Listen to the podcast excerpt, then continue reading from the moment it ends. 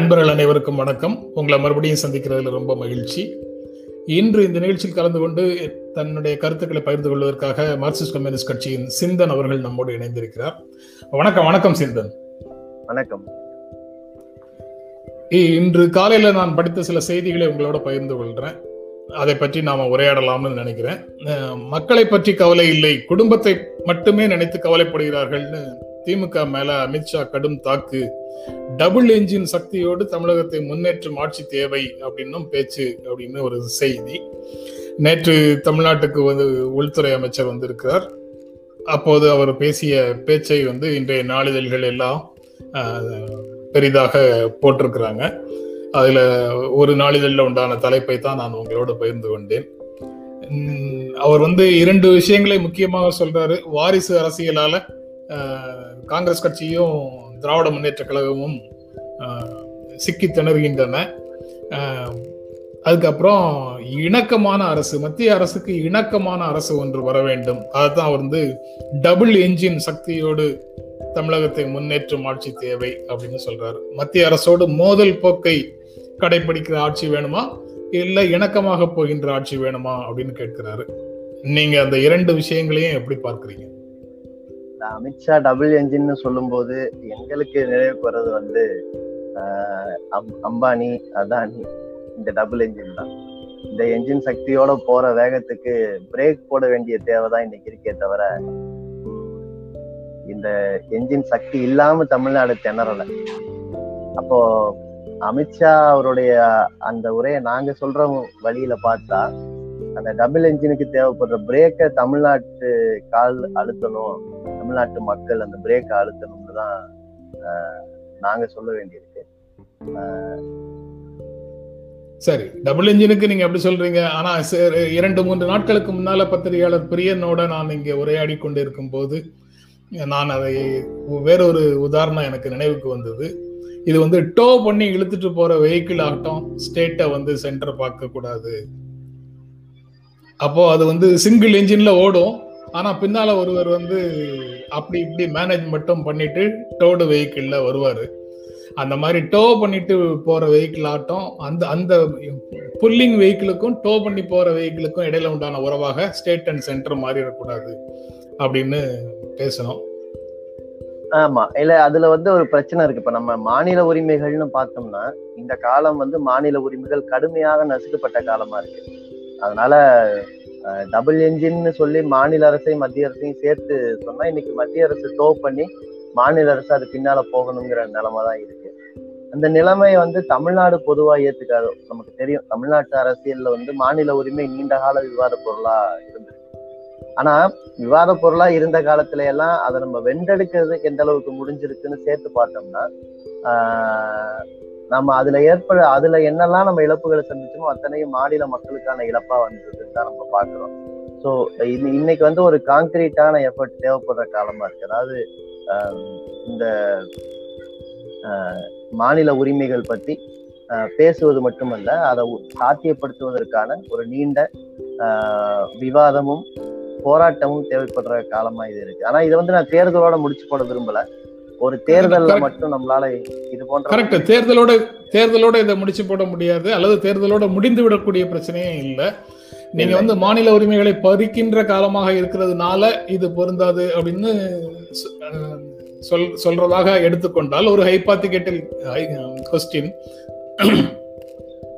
Hypothetical question என்னன்னா மாநில உரிமைகளை பறிக்காத கான்ஸ்டிடியூஷனை முழுவதுமாக மதித்து நடக்கின்ற ஒரு மத்திய அரசு இருந்தால் அந்த அரசாங்கத்தை நடத்தக்கூடிய கட்சி தான் மாநிலத்திலையும் ஆட்சிக்கு வரணும். அப்பதான் மாநிலத்தில் வளர்ச்சி வரும்னு சொல்வது வந்து அப்போது ஏற்றுக்கொள்ளக்கூடியதா? அப்போதும் அது முரணானது தானே அதான் இது வந்து கட்சிகள் சார்ந்த பிரச்சனையே கிடையாது. மத்திய அரசுல யார் இருந்தாலும் அரசமைப்பு சட்டம் ஒரு கூட்டாட்சியை தான் வலியுறுத்துதுன்னா நாட்டுல கூட்டாட்சி தான் இருக்கணும்.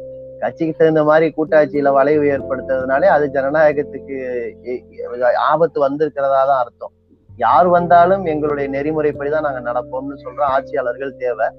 ஆஹ் அது இந்த செட்டப்குள்ள அது சாத்தியமாகல. இது நாள் வரைக்குமே சொல்றேன் நான். அது பாஜக வந்த பிறகு இந்த செட்டப்புக்குள்ள அது சாத்தியமாகவில்லை என்றால் நமது ஜனநாயகம் இன்னும் முதிர்ச்சி அடையவில்லைன்னு பொருளா? அல்லது கான்ஸ்டிடியூஷனே தப்பா இருக்குன்னு பொருளா? இல்ல இல்ல.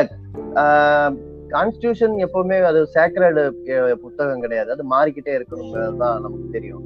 ஆஹ் ஆனா அது மாறிக்கிட்டே இருக்கிறதுக்கு பார்ட்டிசிபேஷன் ரொம்ப முக்கியம். நம்முடைய தேர்தல் முறையும் நம்முடைய ஜனநாயக அமைப்பும் ரொம்ப லிமிட்டடான வாய்ப்புகளை தான் கொண்டு இருக்கு. நீங்க வந்து யாரை மாத்தணும்னு பேசுறோம் அல்லது அஹ், ஒரு கூட்டணி அமைச்சு அஹ், வாக்குகளை சதவீதத்தை இணைக்கிறதுக்கான முயற்சிகள் செய்யறோம். இது எல்லாம் தான் இதுக்குள்ள வாய்ப்பா இருக்கு. மாறா வந்து என்னுடைய நாட்டின் கொள்கை எப்படி இருக்கணும்? குடிமக்கள் அந்த கொள்கை வகுப்பதிலேயே அவங்களுக்கு என்ன பங்களிப்பு இருக்கணும்? டிஸ்கஸ் கன்சல்டேஷன்ங்கிறது வந்து ஒரு ஒரு கலாச்சாரமாக வளர வேண்டியிருக்கு. அதிகார பரவல்ங்கிறது ஒரு ஒரு மாநிலம் மட்டுமல்ல மாநிலம் உள்ளாட்சிக்கு கொடுக்கணும்னு ஒண்ணு இருக்குல்ல. தமிழ்நாட்டுல பாத்தீங்கன்னா உள்ளாட்சிகளுடைய நிலைமை பரிதாபமா இருக்கு. அப்ப இது எல்லாத்தையும் சேர்த்து பார்க்கும்போது இது ஒரு ப்ராசஸா இது ஒரு இதுவே ஒரு வழிமுறையாக அரசு அரசு முறையாக இருக்கணும். அப்படி இல்லை. எழுத்துக்களை செயல் வடிவத்துக்கு கொண்டு வரதுல பெரிய சிரமங்கள் இருக்கு. அது மனிதர்களுடைய மனம் தொடர்பான பிரச்சனையா? இல்ல இல்ல மனம்னு இல்ல. இங்க வந்து நீங்க வந்து இப்ப நான் வந்து முதலாளித்துவத்தோட அடிப்படை பிரச்சனையே அங்கதான் ஆரம்பிக்குதுன்னு சொல்லுவேன். ஏன்னா ஜனநாயகம் ஒரு உயர்ந்த நோக்கம். ஆனா அந்த உயர்ந்த நோக்கத்தை செயல்படுத்துற இடத்துல இந்த பொருளாதார அமைப்பு முறை அதை அனுமதிக்காது. உங்களுக்கு வந்து எல்லாமே குவியும். பணம் குவியும் செல்வம் குவியும். அதிகாரம் குவியும். அப்ப இந்த குவியறதுங்கிறதே வந்து டெமோக்ரஸிக்கு எதிரான போக்கு தானே. பரவலாகணுங்கிறது தானே ஜனநாயகம். அது அந்த பண்பு வந்து ஜனநாயகத்துல மேம்படணும்னா இந்த அமைப்பு முறையவே கேள்விக்குள்ளாக்கணும். இதுதான் நீங்க சொல்ற அமைப்பு ஒரே. இடத்துல குவிவது அப்படிங்கிறது ஜனநாயகத்துக்கு எதிரானதுதான். அதைத்தான் இன்னொரு பிரச்சனையாக அமித்ஷா பிரச்சாரம் செய்யறாரு ஹோம் மினிஸ்டர் பிரச்சாரம் செய்யறாரு வாரிசு அரசியல் அப்படிங்கிறத சொல்றாரு. குடும்பத்தை மட்டுமே நினைத்து கவலைப்படுகிறார்கள். மக்களை பற்றி கவலை இல்லை அப்படின்னு சொல்றாரு.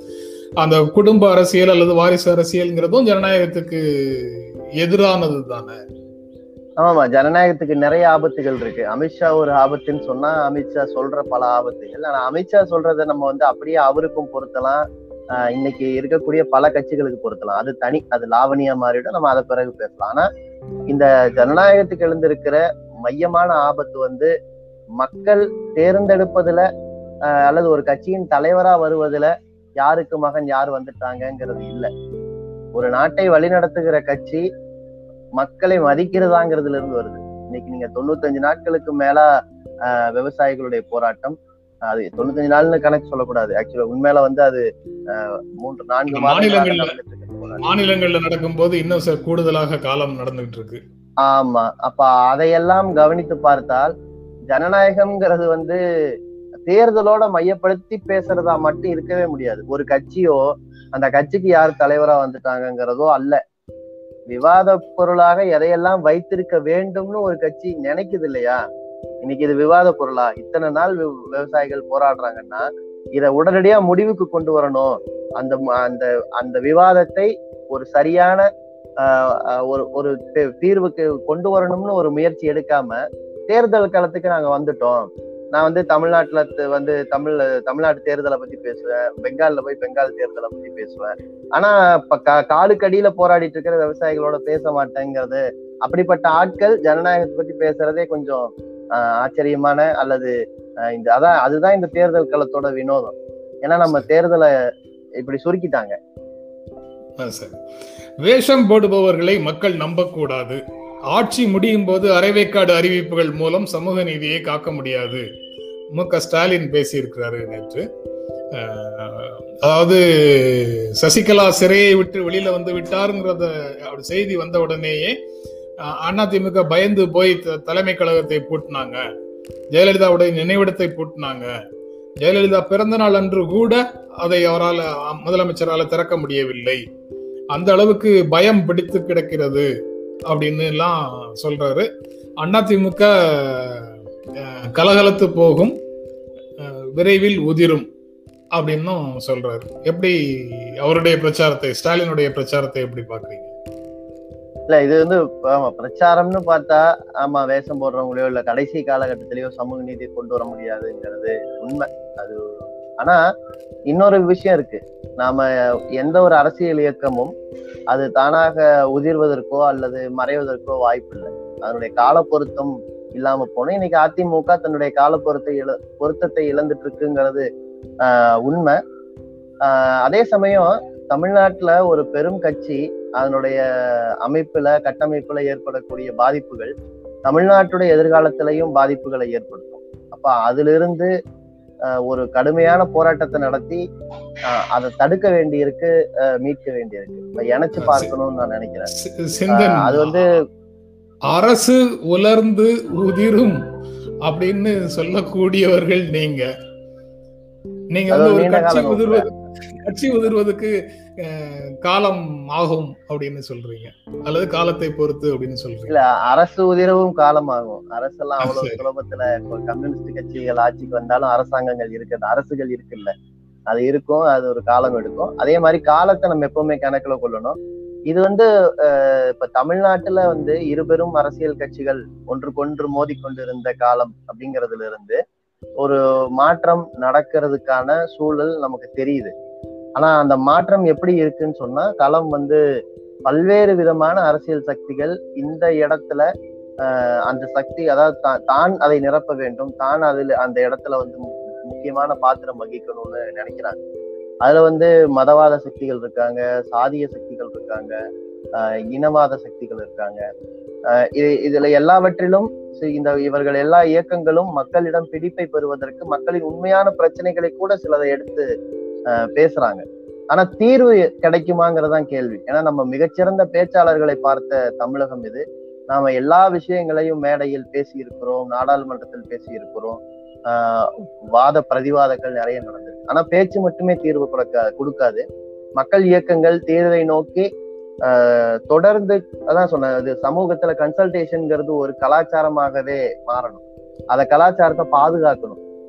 இது ரெண்டையும் செய்யக்கூடிய சக்திகள் வலிமை அடைந்தால்தான் இந்த ஆபத்து போகும். ஒரு அமைப்பில் ஏற்படுகிற பலவீனம் சமூகத்தின் பலவீனமாக மாறாம தடுக்கும். ஆஹ் அதையும் சேர்த்து பார்க்கணுன்றது அதிமுகவில் ஏற்படுற பலவீனத்தை தமிழகத்தின் பலவீனமாக மாறாமல் தடுப்பது நமக்கெல்லாம் இருக்கிற கடமையா இருக்கு. அதிமுக பாரதிய ஜனதா கட்சி தொகுதி பங்கீடு. அமித்ஷாவுடன் எடப்பாடி பழனிசாமி ஓ பன்னீர்செல்வம் பேச்சுவார்த்தை நள்ளிரவு வரை நீடித்தது. ஆனா இன்னும் எத்தனை தொகுதிகள் என்பது முடிவாகவில்லை அப்படின்னு அந்த செய்தி சொல்லுது.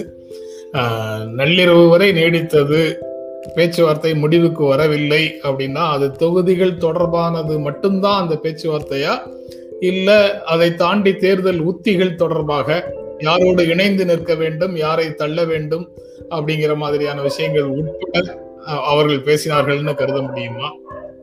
நீங்க எப்படி பார்க்குறீங்க அந்த பேச்சுவார்த்தை? என்னை பொறுத்த வரைக்கும் வந்து இன்னைக்கு அமித்ஷா மோடி தயவுல தான் அதிமுக தன்னுடைய ஆட்சியை தொடர்ந்துட்டு இருக்கு. இன்னும் சொல்ல போனா கட்சி அதிகாரம் அவங்க கையில இருப்பதற்கு கூட ஆஹ் நீதிமன்றத்தின் கதவுகள் எப்போது திறக்க வேண்டும் எப்போது மூட வேண்டும் ஆளுநர் எப்போது தமிழகம் வர வேண்டும் வரக்கூடாது என்பதையெல்லாம் முடிவெடுக்கிற அந்த அரசியல் உத்திகள் காரணமா இருக்கு. இன்னும் அமித்ஷா கையில தான் சாட்டை இருக்குங்கிறது தான் வந்து நம்ம பார்க்க வேண்டியிருக்கு. எல்லா விஷயங்களையும் அவங்க விவாதிக்கிறாங்க. வெறும் தேர்தல் அதாவது தொகுதி பங்கீடு சம்பந்தமானது மட்டுமாக நான் அதை பார்க்கல. ஏன்னா நீங்க வந்து காலை விட பெரிய ஷூவை போட்டுட்டு நடந்தா ரொம்ப அசிங்கமா இருக்கும். அதனால அது அதுல எல்லாம் வந்து இவ்வளவு நாள் இழுத்தடித்து அல்லது அவங்க அவ்வளவு பேசி முடிவு பெற வேண்டிய தேவை இருக்காது. ஆனா வந்து அதிமுகவே மொத்தமாக கைப்பற்றுவதுதான் பாஜகவுடைய நோக்கம் எனும்போது அந்த இடத்துல இப்ப ரெண்டு தலையாட்டி பொம்மைகளை வேற பரிசீலிச்சாங்க. அதையும் இணைச்சு பார்த்தோம்னா பொம்மை சரியா தலையாட்டுதான்னு பாக்குறதுக்கான ஆஹ், பேச்சுவார்த்தைகளாக இருக்கலாம். அப்படின்னு நான் நினைக்கிறேன். சரி அடுத்த செய்தியில சுயமாக எல்லாரும் முடிவெடுக்கிறாங்களா? இல்ல அவங்கள் தலையாட்ட போறாங்களா? அப்படிங்கறதை பற்றி கருத்து சொல்லுங்க. சட்டமன்ற தேர்தலில் திமுக நூத்தி தொண்ணூறு இடங்கள்ல போட்டியிட முடிவு. கூட்டணி கட்சிகளுக்கு நாற்பத்தி நாலு தொகுதிகள் ஒதுக்கீடு அப்படின்னு ஒரு செய்தி. அது வந்து உறுதி செய்யப்பட்ட தொகுதிகளாக செய்திகளாக தெரியல செய்தியாக தெரியல. பேச்சுவார்த்தையை நேற்று தொடங்கி இருக்கிறார்கள் இன்று இரண்டு கட்சிகள் பேச்சுவார்த்தைக்கு போகின்றன. அப்படின்னு சொல்லி ஒரு பட்டியல் போடுறாங்க. நூத்தி தொண்ணூறு இடங்கள்ல திமுகவே போட்டியிடும் அப்படின்னு சொல்றாங்க. ஆனா அந்த செய்தியில வந்து ஓரளவுக்கு திமுகவினுடைய ஸ்போக்ஸ் பர்சன்ஸும் கிட்டத்தட்ட அதிக இடங்கள்ல நாங்க போட்டியிட வேண்டும் அப்படிங்கிறதை வலியுறுத்தி பேசிட்டு இருக்கிறாங்கிறதையும் பார்க்க முடியுது. இப்போ அந்த கூட்டணிக்குள்ள இருக்கக்கூடிய கட்சிகளுடைய நிலை என்ன? அவர்கள் கொடுக்கும் இடங்களை பெற்றுக்கொண்டு நீங்க சொல்கின்ற உங்களுடைய உயர்ந்த நோக்கங்களுக்காக லட்சியங்களுக்காக கொடுத்த இடங்களை பெற்றுக்கொண்டு போவது அப்படிங்கிறது தான் நடைமுறையா? அது தலையாட்டி பொம்மை அப்படின்னு நீங்க சொல்வதை போன்ற ஒரு நிலைக்கு உங்களையும் தள்ளி விடுகின்றதா? எப்படி பாக்குறீங்க? வார்த்தை விளையாட்டா நீங்க கேக்குறது நல்லா இருக்கு. ஆனா நோக்கம் முதன்மையானது முதல்ல. தமிழ்நாட்டுக்கு இன்னைக்கு வந்து ஒரு ஒரு அணி என்று அமைந்தால் அது அது வந்து வெறும் எண்ணிக்கை சார்ந்து அல்லது அதிகாரத்தை சார்ந்து மட்டும் இருக்க முடியாது. ஆனா இந்த மனநிலை வந்து எல்லாருக்கும் இருக்கணும். கூட்டணியை தலைமையா இருக்கிற கட்சிக்கும் அது இருக்கணும். கூட்டணியில் இருக்கக்கூடிய கட்சிகளுக்கும் அது இருக்கணும். அப்படி இருந்தாதான் தமிழக மக்கள் வந்து இது ஒரு சந்தர்ப்பவாதமாக அதை பார்க்காம தமிழக மக்களே வந்து இது ஒரு ஒரு ஒரு இந்த அணியே வந்து ஒரு ஆரோக்கியமான அணி என்கிற முடிவுக்கு வருவாங்க. அப்ப அரசியலை வெறும் எண்ணிக்கை கணக்காகவோ எண்களின் கணக்காகவோ பார்ப்பதுங்கிறது சரியா இருக்காது. ரெண்டாவது நீங்க ஒரு சட்டமன்றத்துல பெரும்பான்மைங்கிறது என்னவோ அதை சாதிப்பதுங்கிறதே வந்து அதிகாரத்தில் தொடர்வதற்கு போதுமானது. அதுக்கு பிறகு வந்து இது ஒரு ஆஹ், ஒரு அதுக்கு மேல எண்ணிக்கைங்கிறது வந்து மக்கள் ஆதரவின் வெளிப்பாடாக நம்ம பார்க்கலாம். அதனால இப்படி ஒரு எண்ணிக்கை சார்ந்த போட்டியாக இதை பார்க்க விரும்பல. அதே சமயம் இதை முடிவெடுக்கிற இடத்துல நாங்க கிடையாது. ஆஹ், எனவே பெரிய கட்சி என்ன மனநிலையில் இருக்கிறது என்பதை பேச்சுவார்த்தையின் மூலம் அதுல ஒரு உரிய முடிவை எட்டுறதுங்கிறது தான் சரியா இருக்கும். ஆனா பேச்சுவார்த்தை மூலமாக முடிவை எட்டணும் அப்படின்னு சொல்றீங்க. இதற்கு முன்னால நடந்த பல தேர்தல்கள்ல பேச்சுவார்த்தை மூலமாக முடிவை எட்ட முடியாமல் எண்ணிக்கை தொடர்பான விஷயங்கள்ல கருத்தொற்றுமை ஏற்படாமல் போனதால தனியாக நிற்க வேண்டிய சூழல் உங்களுக்கு வந்தது. அதாவது இரண்டு இடங்கள்ங்கிறதுல ஒன்று ஒரு இடங்கள் ஆஃபர் பண்ணப்படும் போது நீங்க வந்து கூட்டணியை விட்டு வெளியில வந்து ஆனா அவர்களுக்கு அதே அவர்களுக்கு ஆதரவு கொடுத்துட்டு ஆனா தனியாக வேறு இடங்கள்ல நீங்க போட்டியிட்டீங்க. ரெண்டு இடங்கள்ல போட்டியிட்டீங்கிறது கடந்த காலத்துல நடந்திருக்கு. எண்ணிக்கையை முற்றிலுமாக கருத்தில் கொள்ள மாட்டோம். இலக் இலக்கே முக்கியம் லட்சியமே முக்கியம் அப்படின்னு எல்லாராலும் இருக்க முடியுமா? வரலாறு வந்து எல்லா விதமான அனுபவங்களையும் தனியா போட்டியிடுறது கூட்டணியா போட்டியிடுறது திமுக அதிமுக இரண்டு கட்சி எதிர்ப்பது எல்லா விதமான வாய்ப்புகளையும் கொடுத்துருக்கு. எல்லாத்தையுமே பரிசோதிச்சு பார்த்திருக்கோம். அதுல வந்த முடிவுகள் தான் எப்பவுமே வரணும்னு அவசியம் இல்லை. ஆனா இந்த காலகட்டம் இந்த தேர்தல்ங்கிறது ஆஹ், தமிழகத்திற்கு மிக மிக முக்கியமான தேர்தல். ஆஹ், அந்த அடிப்படையில பார்க்கும்போது இந்த இந்த சூழல்ல தமிழகத்தின் தனித்தன்மையை பாதுகாக்கிறதுங்கிற எங்- எங்களுடைய முழக்கம். அதுல நாங்க உறுதியா இருக்கோம். ஆனா அதே சமயம் எண்ணிக்கைங்கிறத பொறுத்த வரைக்கும் நான் வந்து மீண்டும் அதான் சொல்றேன். தமிழக மக்களிடம் இந்த அணி ஒரு அதிகார போட்டியில் விளைந்த அணி என்ற பதி பதிவு போக கூடாதுன்னா நம்ம இந்த எண்ணிக்கைகளை பத்தி பேசுவதுங்கிறதே வந்து ஒரு நீண்ட காலம் நீடிக்க வேண்டியதில்லை. எல்லோருக்கும் உகந்த எண்ணிக்கையை மிக சுலபத்துல அடைஞ்சு விட முடியும். அதை மாறா வந்து அரசியல் விவாதங்கள் தான் மையப்பொருளாக இருக்கணும். அதை அஹ், கட்சிகள் உணர்ந்துதான் இருக்கு. அதனால வெகு சீக்கிரமே அந்த முடிவு வந்துடும் தான் அதாவது இந்த செய்தியில இருக்கக்கூடிய இடங்களின் எண்ணிக்கை உறுதி செய்யப்படாததுனால அதுல இருக்கக்கூடிய எண்ணிக்கை உங்களுக்கு போதுமானதா இல்லையான்னு பேசுவது அர்த்தம் இல்லைன்னு நினைக்கிறேன். அதனால நீங்க இறுதியாக ஒப்புக்கொண்டதற்கு பிறகு உங்களோட அல்லது உங்களுடைய கட்சியை சார்ந்த பிற நண்பர்களோடோ அதை பற்றி பேச முடியும் அப்படின்னு நினைக்கிறேன். அதனால அந்த இடத்துல இதை விட்டுட்டு அடுத்த செய்திக்கு வந்துடுறேன். மறைமுகமாக பாரதிய ஜனதாவுக்கு ஆதரவு அளிக்கவே மூன்றாவது அணி ப சிதம்பரம் குற்றச்சாட்டு அப்படின்னு சொல்றாரு. சிதம்பரம் சொல்றாரு வழக்கமாக மூன்றாவது அணி முழக்கத்தை முன்வைக்கக்கூடியவர்கள் நீங்கள் நீங்க நீங்க வந்து மூன்றாவது அணின்னு நீங்க இருக்க எடுக்கக்கூடிய நிலைப்பாடு பாரதிய ஜனதா கட்சிக்கோ காங்கிரஸுக்கோ அல்லது திமுகவுக்கோ அண்ணா திமுகவுக்கோ. ஆதரவு அளிப்பதற்காகவே மூன்றாவது அணியை நீங்க எப்பவும் உருவாக்குவீங்களா? அது வந்து முழுக்க முழுக்க அரசியலான குற்றச்சாட்டுன்னு தான் நான் பாக்குறேன் ஏன்னா அது யாருக்கு சொன்னாலும் சரி நாம வந்து அதை எப்படி பார்க்கணும்னா ஒரு அரசியல் கருத்து. அந்த கருத்தை உரிய சக்திகள் மறுக்கணும் அல்லது அதன் மீது விவாதத்தை கட்டமைக்கணும். பாஜகவுக்கு எதிராக அவர்கள் பேசுவார்களான ஒரு ஆஹ் என்ன சொல்ல ஒரு தூண்டில் போட்டு பாக்குறாரு பேசணுங்கிறது தான் இந்த நேரம். இப்ப நீங்க வந்து நாங்க மூன்றாவது அணி நாலாவது அணி அல்லது முதல் அணி எப்படி அணி அமைச்சாலும் சரி ஆஹ் நோக்கம் என்ன என்பதை தெளிவாக அறிவிச்சுட்டு செய்யறோம். அதனால இது எங்களை நோக்கி திருப்பப்பட்டது அப்படின்னு நான் பார்க்கலாம். ஆனா இந்தியா முழுக்க இருக்கக்கூடிய சூழலை கணக்கிடும் போது ஒவ்வொரு மாநிலத்தின் வரலாற்று காலகட்டம் வரலாற்று தேவைகளுக்கு ஏற்பதான் நம்ம முடிவெடுத்திருக்கோம். இப்போ கேரளாவை எடுத்தா அங்க வந்து காங்கிரஸை எதிர்ப்பதுங்கிறதே மிக முக்கியமான தேவையாக இருக்கு. ஏன்னா அங்க வந்து இடதுசாரி மாற்று சக்திகள் வலிமையா இருக்கிறத பாதுகாக்க வேண்டியது. ஆனா அதே மேற்கு வங்கத்தை எடுத்தீங்கன்னா ஆஹ் மமதா பானர்ஜியும் எதிர்க்க வேண்டியிருக்கு பாரதிய ஜனதாவையும் எதிர்க்க வேண்டியிருக்கு. காங்கிரஸும் இடதுசாரிகளும் ஒரே அணியாக நேத்து கூட பத்து லட்சம் பேர் கலந்துகிட்ட பிரம்மாண்டமான கூட்டம்.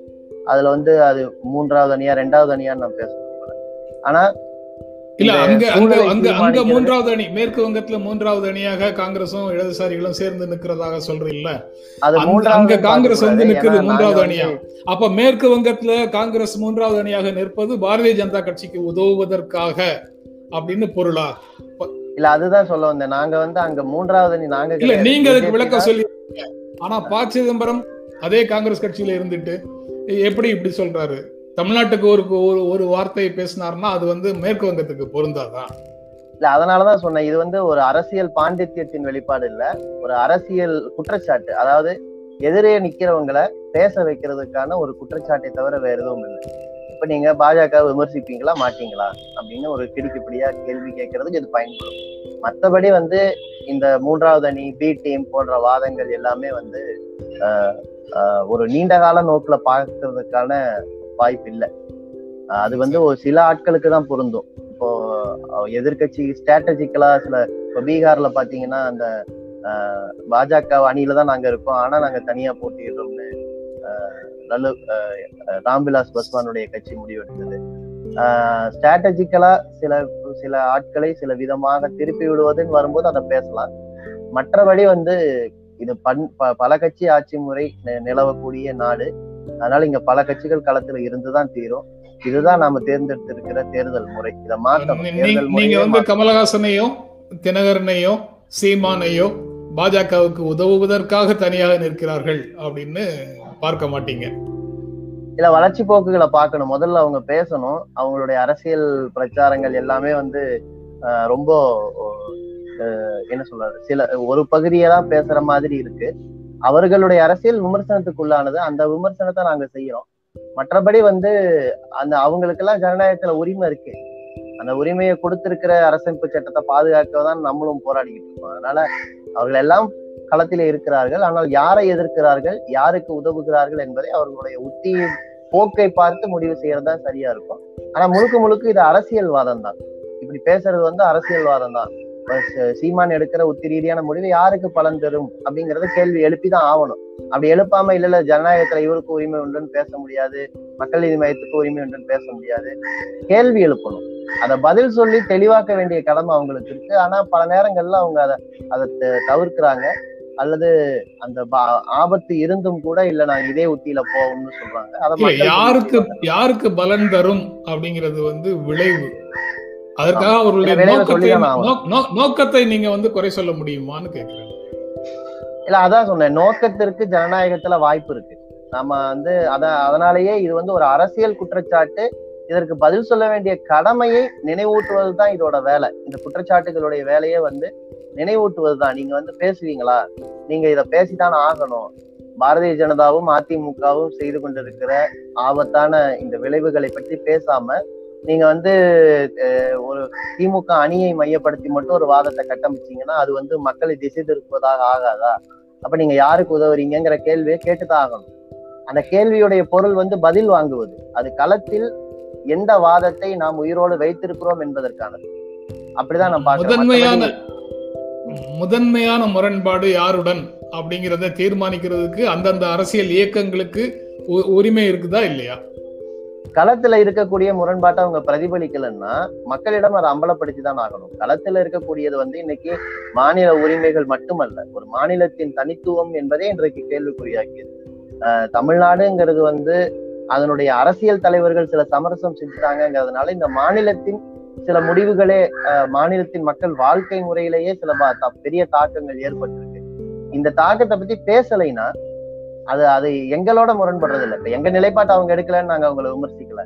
தமிழ்நாட்டு மக்களுடைய நிலைப்பாட்டோட அவங்க ஒத்து போறாங்களா இல்லையான்னு நாங்க கேட்கிறோம் அதுதான் இந்த வாதத்தின் நான் தேர்தல் தேர்தலின் போது மூன்றாவது அணி உருவானாலும் தமிழகத்தில் எப்போதும் இருதுருவ போட்டிதான் அப்படின்னு தொல் திருமாவளவன் மதுரையில பேசியிருக்கிறாரு.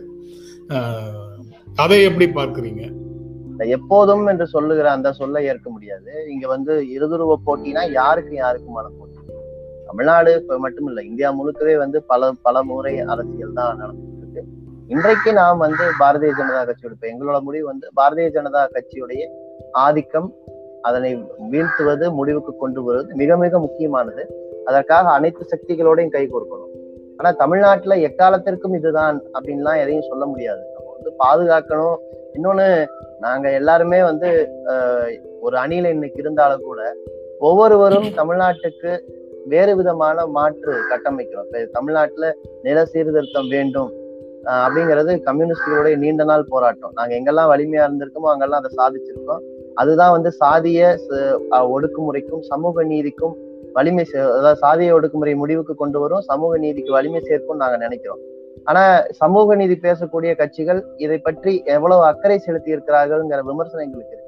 அது இந்த காலத்துல எழுப்ப முடியாதுனாலும் கூட ஆஹ் தேர்தல் காலத்துல இது ஒரு விவாத பொருளா இன்னைக்கு வரல வர்றதுக்கான சூழல் வரலைங்கிறத பார்த்தாலும் கூட இது ஒரு நீண்ட காலத்துல தீர்வு கண்டுபிடித்தாக வேண்டிய விஷயம் இது. தமிழ்நாட்டுல நில சீர்திருத்தம் அவசியம்.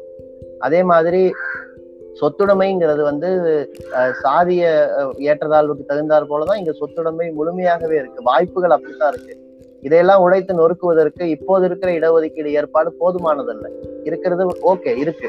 ஆனா இது போதுமானதல்ல. அப்ப இதை இன்னும் மேம்படுத்த வேண்டியிருக்கு.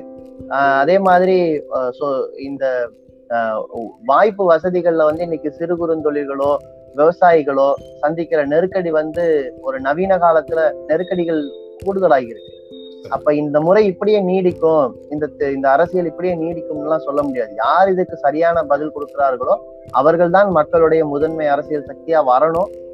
அந்த அதை நோக்கி நம்ம போய் தான் ஆகணுங்கிறது தான் இந்த நேரத்துலயும் அது தேர்தல் நேரத்துல தேர்தலுக்காக பேசுவதுன்னு பார்க்க முடியாது.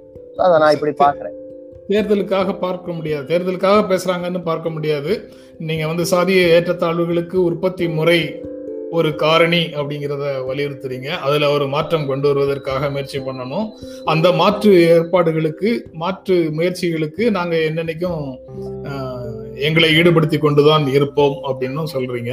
இந்த தேர்தலோடு போட்டு அதை குழப்பிக் கொள்ள தேவையில்லை அப்படின்னு சொல்றீங்க ரைட் இரட்டை இன்ஜின் இரட்டை இன்ஜின்களாக செயல்படும் மத்திய மாநில அரசுகளால் மக்களுக்கு எவ்வித பயனும் இல்லை. மார்க்சிஸ்ட் கம்யூனிஸ்ட் கட்சி உறுப்பினர் பிருந்தா காரத் விமர்சனம். அப்படின்னு ஒரு செய்தி இருக்கு. எப்படி பார்க்குறீங்க? அதைத்தான் முதல்லயே நம்ம பேசணுமா? நீங்க எப்படி அதை பாக்குறீங்கன்னு சொல்லுங்க. இல்ல அது ரொம்ப முக்கியமானது தான் இப்ப வந்து இங்க இப்ப வந்து என்ஜின் வச்சு ரயில் ஓட்டிட்டு போறதுக்கு மக்கள் எல்லாம் வந்து அரசாங்கத்தை பின்தொடரக்கூடிய ஒரு ஒரு கற்பனையை பண்ணி பார்த்தோம்னா ரொம்ப வினோதமா இருக்கும். அப்படியெல்லாம் இருக்க முடியாது. மக்களுடைய தேவைகளுக்கு தகுந்தாற் போல சேவை செய்கிற இடத்துல அரசாங்கங்கள் இருக்கணும். மக்களுடைய பங்கேற்போடு அது இருக்கணும். அப்ப இந்த உ- உதாரணமே வந்து ஒரு ஒரு எந்த எதேச்சதிகார மனநிலையோட உதாரணமா இருக்கு. அதனால இது அஹ், சரியா வராது. ரெண்டாவது எதை நோக்கி எடுத்துட்டு போறாங்கன்னு பார்த்தா அது இன்னும் கொடுமையா இருக்கு. நமக்கே தெரியும் நம்ம எந்த மாதிரியான சூழல்ல வாழ்றோம். இன்னைக்கு வந்து ஒவ்வொரு துறையும் நெருக்கடியை எதிர்கொள்ளுது. நாடு வந்து ஒரு பொருளாதார நெருக்கடியில இருக்கிற சூழல் நம்ம பார்க்கிறோம். அப்போ ரெண்டு பேர் ஒத்துழைத்து வேலை பார்க்கிறார்கள் என்பதே நாட்டுக்கு நல்லது கிடையாது. யாருடைய தேவைக்கு வேலை பார்க்கிறார்கள்ங்கிறது தான் நாட்டு மக்களுக்கு முக்கியமானது. அப்ப யாருடைய தேவை இன்னைக்கு அரசியல் களத்துல முதன்மையான இடத்துல இருக்குன்னு நம்ம பார்க்கணும். அதுதான் பிருந்தாக்கார சுட்டி காட்டியிருக்காங்க சோ நாம வந்து முதன்மையான இடத்திற்கு கொண்டு வர வேண்டியது வந்து இதைத்தான். மக்களுக்கு என்ன அடிப்படையான தேவைகள் புதிய கால புதிய கால சூழல்ல புதிய சவால்கள் அவர்கள் எதிர்கொள்வதற்கு என்ன தேவை இருக்கோ அதுதான் அரசியல்ல முதன்மை விவாத பொருளாக இருக்கும். அதை அரசாங்கங்கள் மட்டும் பத்தாது. அரசியல்ங்கிறது ஒரு முழுமையான என்டிட்டி அதுல இருக்கக்கூடிய அனைத்து கட்சிகளுக்குமே அரசியல்ல பங்கு இருக்கணும். நாடாளுமன்றத்துல சட்டமன்றத்துல அல்லது நாடாளுமன்றம் என்ன சொல்கிறது சட்டம் என்ன எழுதி வைத்திருக்கிறதுங்கிறது மட்டும் வேலைக்காகாது ஒரு. ஒரு- முழுமையான பார்வை தேவை. மாநில அரசுகள் மத்திய அரசுகள் என்ன செய்யுது அப்படிங்கிறத பார்க்கணும். யாருக்காக செயல்படுதுன்னு பார்க்கணும்னு சொன்னீங்க. ராகுல் காந்தி வந்து சிறு தொழில்களை அழித்து வருகிறார் மோடி அப்படின்னு பேசியிருக்கிறாரு. அது அது போக அவர் சொல்றது வந்து யாரும் வந்து நிரந்தரமாக ஆட்சியில் இருக்க முடியாது. காலனி ஆதிக்கத்திலேயே இருந்து விடுதலை பெற்றது இந்தியா. பிரிட்டிஷாரையே நாம அனுப்பிட்டோம் இந்தியாவை விட்டு. அதனால யாரும் தொடர்ந்து நீடிக்க முடியாது. நரேந்திர மோடி ஆட்சியையும் மாற்றுவதற்கான வாய்ப்பு இருக்கிறது அப்படின்னு அவர் பேசியிருக்கிறாரு. நீங்க எப்படி பார்க்குறீங்க ராகுல் காந்தியுடைய பேச்சை? அதான் மாற்றம் ஒன்றே மாறாததுங்கிறது நியதி. ஆனா யார் அதை செய்ய போகிறாங்கங்கிறத ஆஹ், இந்த வரலாற்று சூழல்ல இருக்கக்கூடிய புதிய தேவைகளை உணர்கிறவர்களால தான் செய்ய முடியும். அது இன்னைக்கு அதற்கான புதிய சக்திகள் எழுந்து வர வேண்டிய அதற்கான முழக்கங்கள் வடிவம் பெற வேண்டிய காலம். ராகுல் காந்தி அதை புரிஞ்சிருக்காரு. ஆனா ஓ இந்த சவால்களை எதிர்கொள்வதுங்கிறது வந்து வெறும் ஆஹ், நம்ம பேசுறது மட்டும் இல்ல களத்துல அதை கட்டமைக்க வேண்டியிருக்கு. அதை கட்டமைக்கிற பல்வேறு உதாரணங்களை வந்து நான் ராகுல் காந்தி பேச்சில இருந்து பார்க்கல மாறாக அஹ், டெல்லியில இன்றைக்கும் விடாப்பிடியாக போராடிக்கிட்டு இருக்கிற அந்த விவசாயிகள். அது மட்டும் இல்லாம தம் நாடு முழுவதுமே பல்வேறு கோரிக்கைகள்ல அஹ், களத்திற்கு வந்து விடாப்பிடியாக போராடி கொண்டிருக்கிற மக்கள். அவர்களிடமிருந்து தான் அதற்கான விடை கிடைக்கும்னு பாக்குறேன் அது உண்மையிலேயே நம்பிக்கை அளிப்பதாக அந்த சூழல் இருக்கு. அதான் மக்களிடமிருந்து தான் விடை கிடைக்கும் அப்படின்னு சொல்றீங்க. இன்றைக்கு டைம்ஸ் இன்னைக்கு இந்தியன் எக்ஸ்பிரஸ் மும்பை இதழில் நாளிதழில் ஒரு கொட்டேஷன் கோட் பண்ணியிருக்கிறாங்க. மக்களை உள்ளடக்காத மக்களை வெளியில் தள்ளி வைத்திருக்கக்கூடிய பொருளாதார வளர்ச்சியால் எந்த ஒரு பயனும் இல்லை அப்படின்னு ஒரு மேற்கோளை வந்து எடிட் பேஜில் போட்டிருக்காங்க. அது குறித்து உங்களுடைய கருத்தை சொல்லிட்டு நிகழ்ச்சியை நிறைவு செய்யலாம் அப்படின்னு நினைக்கிறேன். அந்த வரி ரொம்ப முக்கியமானதுன்னு நான் நினைக்கிறேன். ஏன்னா ஜிடிபி வளர்ச்சி வீழ்ச்சின்னு நம்ம எல்லாம் பேசும்போது சாதாரண மக்களுக்கு ஆஹ், என்ன பேசுறீங்க? எங்க வாழ்க்கை இப்படியே தானே இருக்குங்கிற கேள்வியும் கவலையும் தான் இருந்துட்டு இருந்தது. ஏன்னா ஆஹ், அந்த சொற்களுக்கு பின்னால வந்து இருக்கக்கூடிய அதாவது புள்ளி விவரங்கள் ஆஹ், கணக்குகளுக்கு பின்னால இருக்கக்கூடிய வாழ்க்கை இருக்கு இல்லையா? அது ரொம்ப வேதனையானது. நம்ம வந்து வளர்ச்சின்னு சொல்லி கொண்டாடவும் முடியாது. அல்லது வீழ்ச்சி என்பதை வந்து நாம விவரிக்கவும் முடியாது. ஏன்னா சாமானிய மனிதனுக்கு வாழ்க்கை தொடர்ந்து நெருக்கடிக்குள்ள தான் போகுது. அது வந்து நம்ம அதை வந்து நம்ம எண்ணிக்கை கணக்குல சொல்ல வேண்டியதில்லை. வாழ்க்கையில யதார்த்தத்துல இருந்தே பேச முடியும். அப்போ நாம எல்லாரையும் உள்ளடக்கணும் அப்படிங்கிறது மிக முக்கியமான சொல்லா நான் பாக்குறேன் இன்னைக்கு வந்து அது மக்களை அப்படின்னு சொன்னா எல்லாரையும். அது வந்து வேலை இருக்கிறவர் வேலை இல்லாதவர் வாய்ப்புகள் இருக்கிறவர் வாய்ப்பு மறுக்கப்பட்டவர். அனைவருக்குமாக சிந்திக்க வேண்டிய அனைவருக்குமாக திட்ட வேண்டிய திட்டமிட வேண்டிய காலத்தில் நாம் இருக்கோம். ஆனா அந்த திட்டமிடல் அஹ், பின்னுக்கு போய் எல்லாவற்றிற்குள்ளும் அரசியல் புகுந்த காலமாக இது மாறிக்கிட்டு இருக்கு. ஒரு புள்ளி விவர கணக்கு கூட வந்து தேர்தல் நோக்குல தான் வெளியிடப்படுது அல்லது வெளியிடாம மறைக்கப்படுது. என்பதாக ஒரு சமூகத்தின் மீதான கவலையிலிருந்து இதெல்லாம் நடக்கல. அரசியல் தேவைகளுக்கு அடிப்படையில இதெல்லாம் நடக்குதுங்கிறத பார்க்கும்போது அது ரொம்ப முக்கியமான மேற்கோள் நான் பாக்குறேன் இந்த நேரத்துல நம்ம நாடு ஒரு பெரிய பொருளாதார நெருக்கடிக்குள் இருக்கிற காலகட்டத்துல அதை பேசுவது இங்கிருந்து தான் தொடங்க முடியும். யாரை உள்ளடக்கி இது நாள் வரைக்கும் வளர்ச்சியை சாதிச்சோம்? இப்ப வந்து நெருக்கடியை பத்தி பேசும்போது மட்டும் இந்த சுமையை மக்கள் தாங்கணும் வரி வரி போட தான் செய்வோம் அதை ஏத்துக்குங்கன்னு சொல்றதெல்லாம் எவ்வளவு முட்டாள்தனமானதுங்கிறதையும் இந்த சொல்லலாம் நினை நினைவூட்டு ஒரு அணுகுமுறை எவ்வளவு வரி போடணும் வரியை பொறுத்து கொள்ளுங்கிறது எல்லாமே ஆட்சியில் இருக்கக்கூடியவர்களுடைய ஒரு அணுகுமுறை. அந்த அணுகுமுறையிலிருந்து நீங்க மாறுபடுறீங்க. அதற்காக அதற்கு அப்ஜெக்டிவ்ஸ்லாம் வந்து ரொம்ப கடுமையானதாக இருக்கு. அதை தவிர்க்கலாம் அப்படின்னு நினைக்கிறேன். இந்த நிகழ்ச்சியில கலந்து கொண்டு உங்களுடைய கருத்துக்களை பகிர்ந்து கொண்டதற்கு எங்கள் நெஞ்சார்ந்த நன்றி சிந்தன். அடிக்கடி சந்திப்போம். மீண்டும் சந்திப்போம். நன்றி வணக்கம். எங்களுடைய வீடியோ உங்களை நேரடியாக வந்து சேரணும்னா ஜென்ரா மீடியாவை சப்ஸ்கிரைப் பண்ணுங்கள் இது குறித்த அப்டேட்ஸ் உங்களை வந்து சேர்வதற்கு பெல் ஐக்கானை கிளிக் பண்ணுங்கள்